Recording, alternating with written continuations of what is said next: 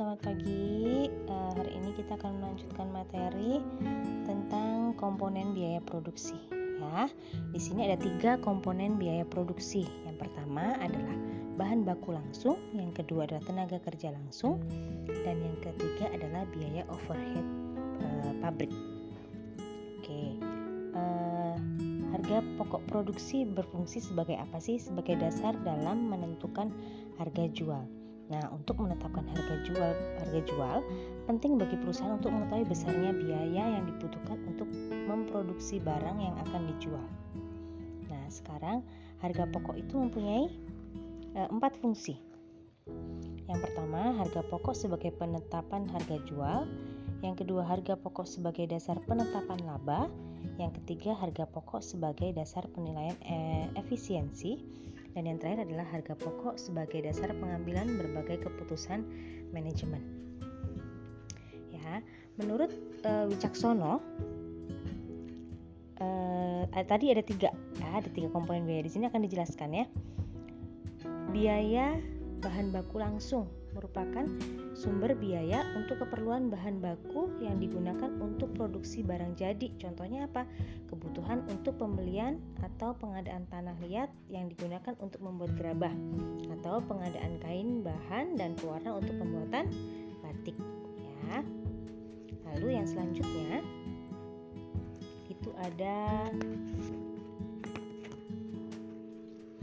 biaya tenaga kerja langsung Biaya tenaga kerja langsung atau direct labor adalah biaya untuk kebutuhan membayar tenaga kerja atau upah yang dikerahkan untuk mengubah bahan mentah menjadi barang jadi seperti upah perajin batik pada produksi batik ya. Tenaga kerja, tenaga kerja tidak langsung yang tidak masuk komponen pembiayaan produksi adalah tenaga kerja yang dikerahkan oleh badan usaha namun tidak secara langsung mempengaruhi produksi barang jadi. Nah, yang ketiga itu ada biaya overhead produksi atau BOP singkatannya ya. Adalah biaya-biaya produksi selain kebutuhan pembiayaan bahan langsung dan tenaga kerja langsung.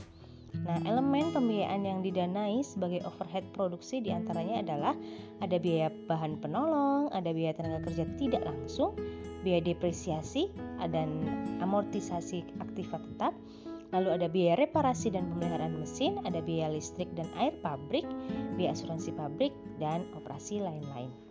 Nah, selanjutnya kita akan belajar tentang penentuan harga pokok produksi dan harga jual. Ya. Dalam menentukan harga pokok dapat digunakan dua jenis pendekatan, ya, yakni full costing dan variable costing. Full costing ini merupakan metode penentuan harga pokok produksi yang memperhitungkan semua unsur biaya produksi ke dalam harga pokok produksi yang terdiri dari biaya bahan baku, biaya tenaga kerja langsung, dan biaya overhead pabrik, baik yang biaya variabel atau tetap. Ya. Lalu untuk biaya variable costing adalah metode penentuan harga pokok produksi yang hanya memperhitungkan biaya produksi variabel ke dalam harga pokok produksi yang terdiri dari biaya bahan baku, biaya tenaga kerja langsung Eh, dan biaya overhead pabrik. Nah, selanjutnya selanjutnya kita akan mempelajari tentang uh, uh, penentuan biaya pembuatan produk ya penentuan biaya pembuatan produk ada dua yaitu ada biaya historis dan ada biaya sebelum pembuatan. Nah, kalau biaya historis ini adalah penentuan harga produk dengan mengumpulkan semua biaya yang telah terjadi dan diperhitungkan setelah operasi pembuatan produk selesai. Sedangkan biaya sebelum pembuatan yakni suatu cara penentuan biaya pembuatan produk sebelum produk tersebut dibuat. Nah, biaya itu meliputi biaya apa saja? Nah, ada biaya anggaran, yakni biaya yang dihitung berdasarkan kegiatan masa lalu dan diperkirakan kegiatan pada masa yang akan direncanakan. Lalu ada biaya standar, yakni biaya yang dihitung berdasarkan standar-standar pelaksanaan yang telah ditetapkan. Lalu ada harga pokok standar, yakni harga pokok yang telah ditentukan sebelum proses uh, produksi dilaksanakan. Ya, sekarang kita akan belajar menghitung nih. Ada beberapa uh, cara yang dilakukan dalam penghitungan laba rugi.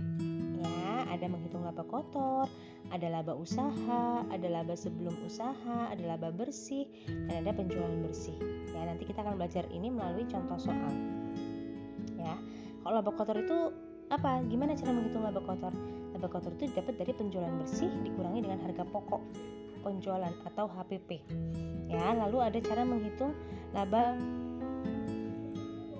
Lalu ada cara menghitung laba usaha yaitu menghitung selisih laba kotor yang dikurangi dengan beban usaha.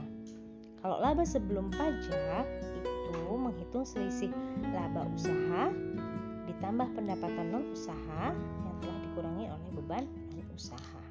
Nah, lalu untuk menghitung laba bersih itu rumusnya adalah laba sebelum pajak dikurangi dengan pajak usaha sebesar 15%.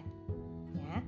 Lalu cara menghitung e, penjualan bersih yaitu menghitung penjualan bersih adalah penjualan akan dikurangi dengan retur dan potongan penjualan. Oke. Nah, sampai di sini dulu nih apa yang sudah kita pelajari. Nanti setelah ini kita akan belajar menghitung ya, menghitung harga pokok penjualan. Oke, terima kasih.